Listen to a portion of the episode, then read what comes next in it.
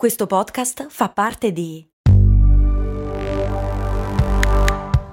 Voice Podcast Creators Company.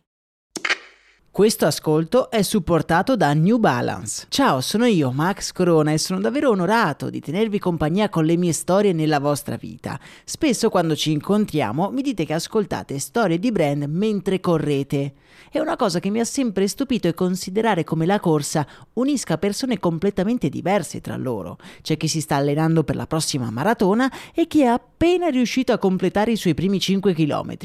Anche io sono un corridore, non ho mai fatto una maratona, ma nelle mie lunghe giornate passate a scrivere questo podcast arriva un certo momento della giornata in cui sento il bisogno di uscire e correre, magari anche per poco, ma ne ho bisogno per alleggerire il cervello e sciacquare via una mente sempre affollata di pensieri. Per essere un corridore non serve fare la maratona, basta solo correre e l'unico modo giusto di correre è il tuo. Vai su newbalance.it slash it slash running per scoprire di più.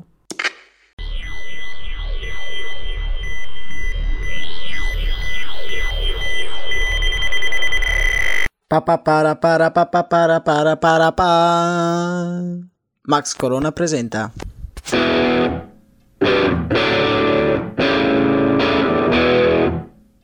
Storie di uomini e donne, storie di successi e fallimenti. Sto per raccontarvi storie di brand.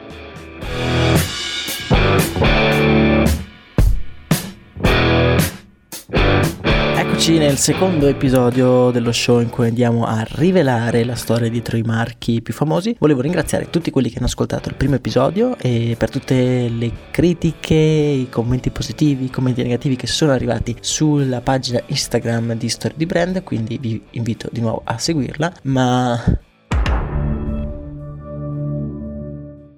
Avete riconosciuto questo suono, vero? Canaglie che vi sfondate di serie tv e film su Netflix.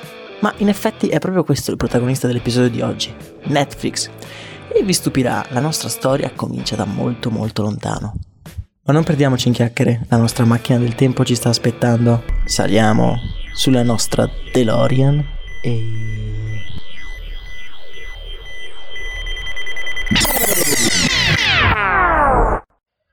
1985 Città di Mbabane, Swaziland.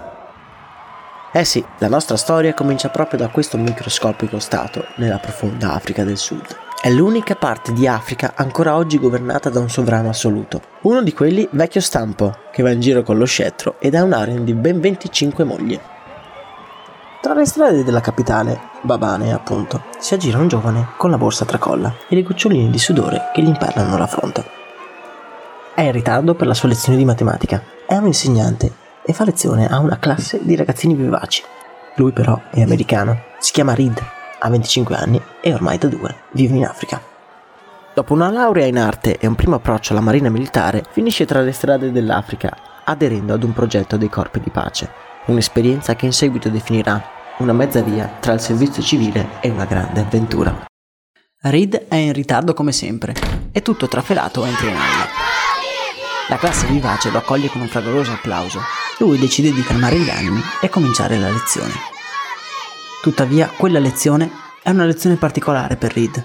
Infatti, quando finiranno quelle due ore, saluterà i suoi studenti per l'ultima volta. L'indomani, infatti, farà ritorno negli Stati Uniti. L'avventura africana era ormai finita, ma quelle che la sorte aveva in serbo per Reed erano appena cominciate.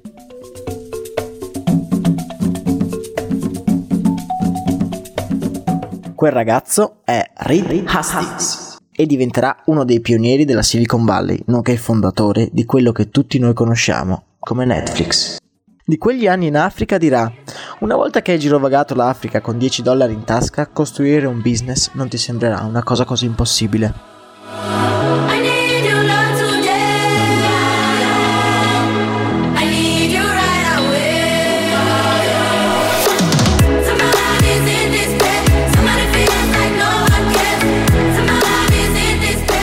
Come accennavamo poco fa, Reed ritornò negli Stati Uniti il 5 novembre 1985 ed intrigato dalla nascente industria dei software decide di iscriversi a Stanford, Università della California, per studiare informatica e programmazione.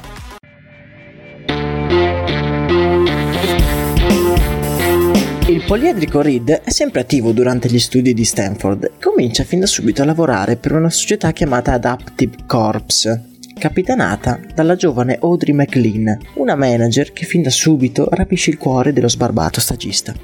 In seguito, qualche anno dopo, diventerà sua moglie.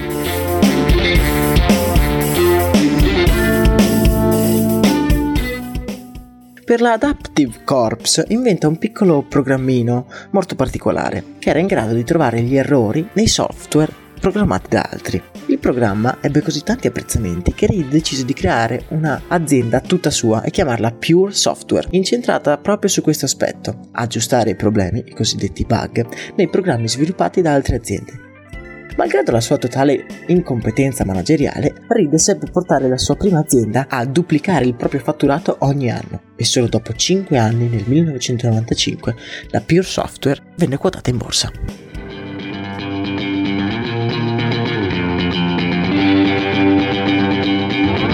Avendo una formazione prettamente ingegneristica, Reed non era preparato a gestire un'azienda così grande e decise quindi di accettare la proposta di fusione di un'altra azienda, l'Atria Software, per poi venire acquistata a loro volta da un'altra azienda chiamata Rational Software. Era l'epoca d'oro della Silicon Valley. Aziende nascevano ogni giorno e subito diventavano leader della propria nicchia di mercato.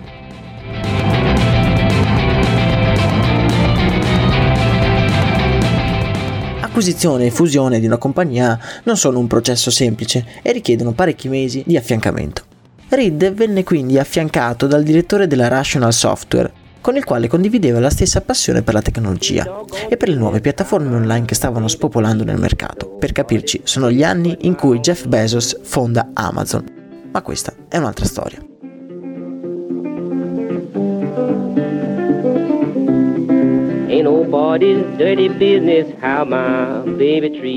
Il nome di quel direttore è Mark Randolph, pronipote niente meno che di Sigmund Freud. Mark è un inventore, uno start-up seriale ed è anche il secondo protagonista della nostra storia.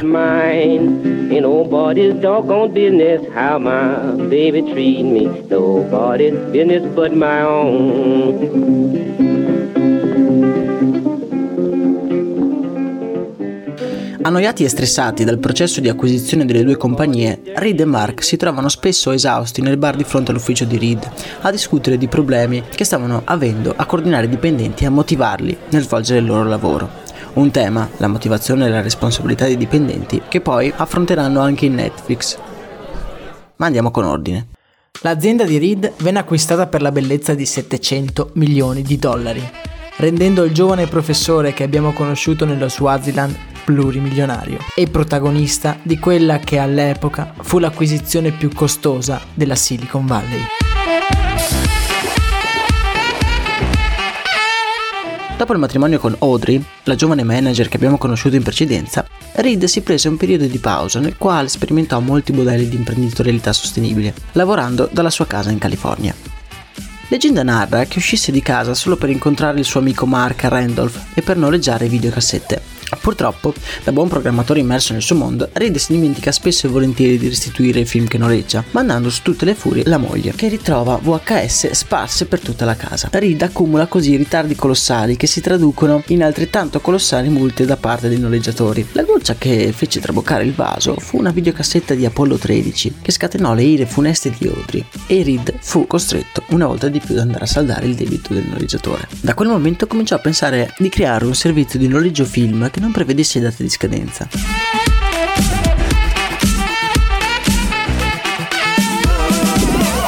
Il seme dell'idea era stato piantato. Quel seme sarebbe poi germogliato in quello che noi tutti oggi chiamiamo Netflix.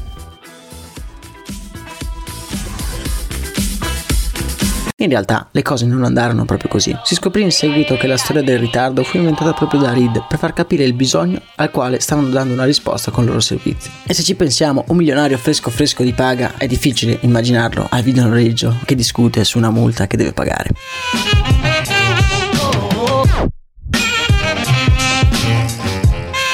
La verità è che dopo la vendita dell'azienda, Reed e Mark continuarono a frequentarsi.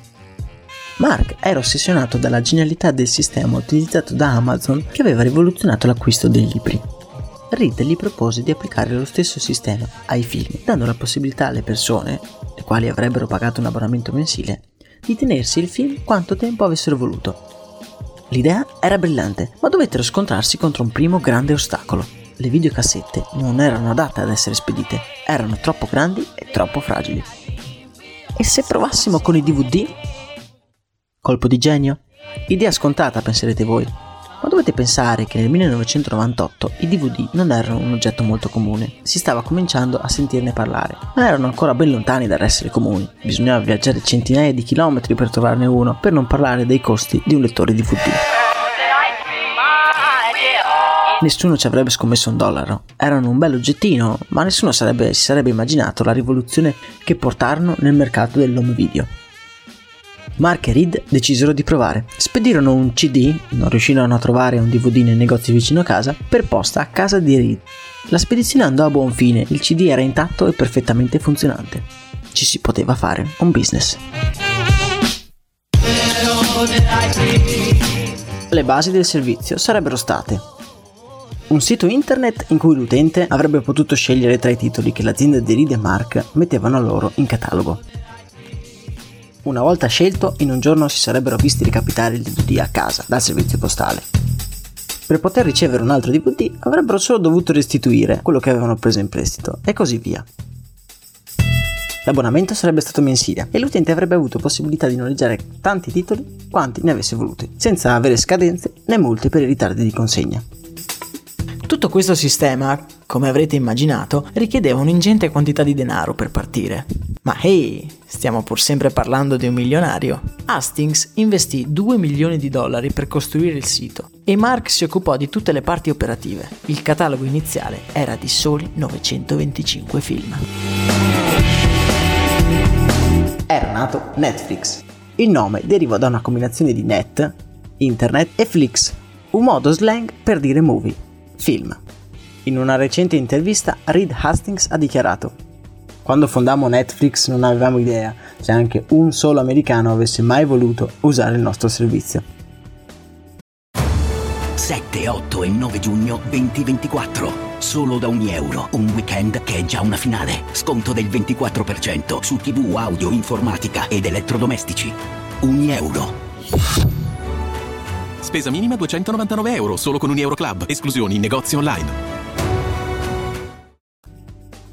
La compagnia era gestita quasi nella maggior parte da Mark Randolph, che sviluppò anche un algoritmo capace di consigliare film agli utenti in base a quelli che avevano già noleggiato e giudicato tramite un complesso sistema di recensioni e punteggi. Oggi, nell'epoca di Amazon e Google, ci sembra quasi una cosa abbastanza normale, ma all'epoca era davvero rivoluzionaria. L'algoritmo si chiamava Cinematic e molti lo definiscono come il vero e proprio punto di forza di Netflix. Torniamo alla nostra storia. Netflix negli anni successivi cresceva molto lentamente. La base di utenti sì aumentava, ma ancora non abbastanza da garantire un ricavo positivo. Il problema era che i DVD non erano ancora largamente diffusi. Netflix fece di tutto per incentivarne l'acquisto, tanto da stipulare partnership con i principali produttori come HP e Toshiba, offrendo abbonamenti gratis a tutti coloro i quali avessero deciso di comprare un lettore. Questo aspetto E i continui disguidi causati dal sistema postale gravavano sulle casse dell'azienda californiana. Reed, stressato da questa situazione di precarietà, decise di andarsi a rivolgere proprio al loro più grande competitor, il gigante del videonoleggio Blockbuster. Reed offrì all'amministratore delegato di Blockbuster di trasformare Netflix in Blockbuster Online e di occuparsi loro stessi del mercato online, il tutto al costo irrisorio di 50 milioni di dollari. Blockbuster rifiutò categoricamente. Reed tornò in California lasciando perdere per qualche giorno il suo posto in ufficio nella Silicon Valley. Quel settembre l'America fu profondamente scossa e ferita dagli attentati dell'11 settembre. I fatti di New York scossero anche l'azienda, che fu costretta a licenziare un terzo dei suoi dipendenti.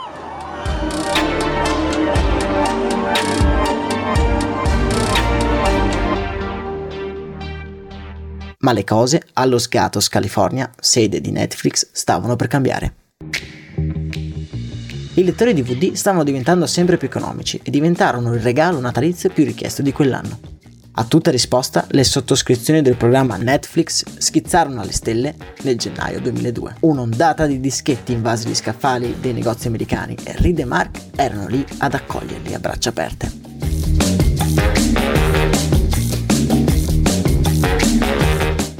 Nel maggio di quell'anno, 2002, Netflix conobbe il suo primo ricavo e decise di quotarsi in borsa. Stava cominciando la grande ascesa di Netflix.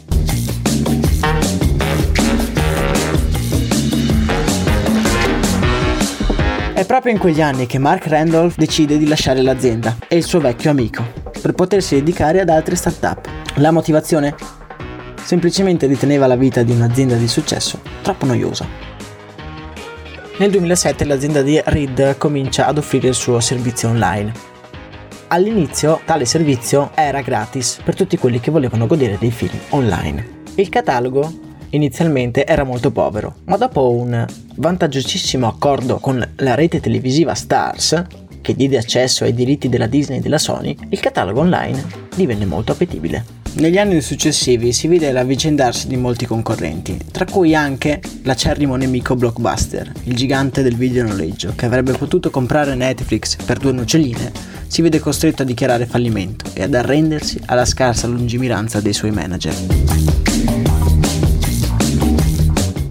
Reed avrebbe voluto fin da subito offrire dei film online per i suoi clienti, ma anche qui la sua mente era più avanti della tecnologia. Pian piano la tecnologia arrivò allo stato maturo e il modello di Netflix cominciò a spostarsi esclusivamente su internet.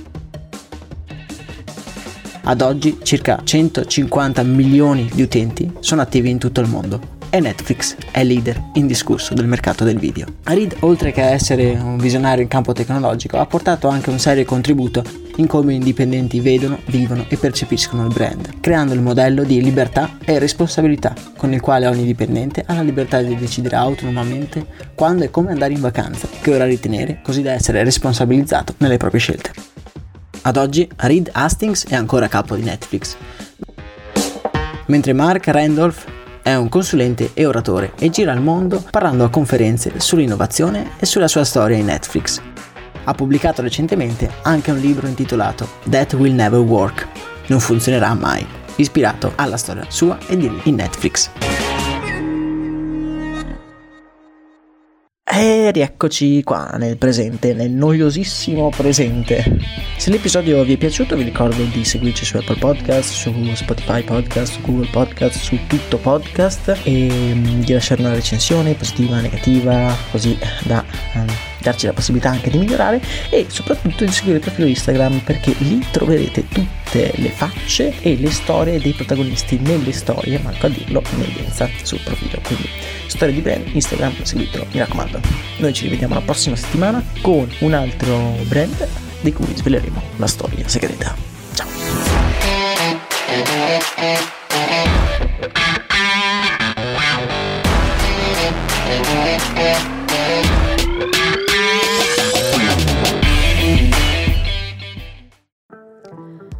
Fitness è una passione, uno stile di vita, ma soprattutto un modo per prenderci cura di noi stessi. Io sono Virginia Gambardella, divulgatrice in ambito benessere. Virgin Active Talks è il primo podcast di allenamento che non parla di allenamento, ma di tutti quei fattori che lo possono influenzare. Segui il podcast per scoprire come vivere al meglio il tuo benessere.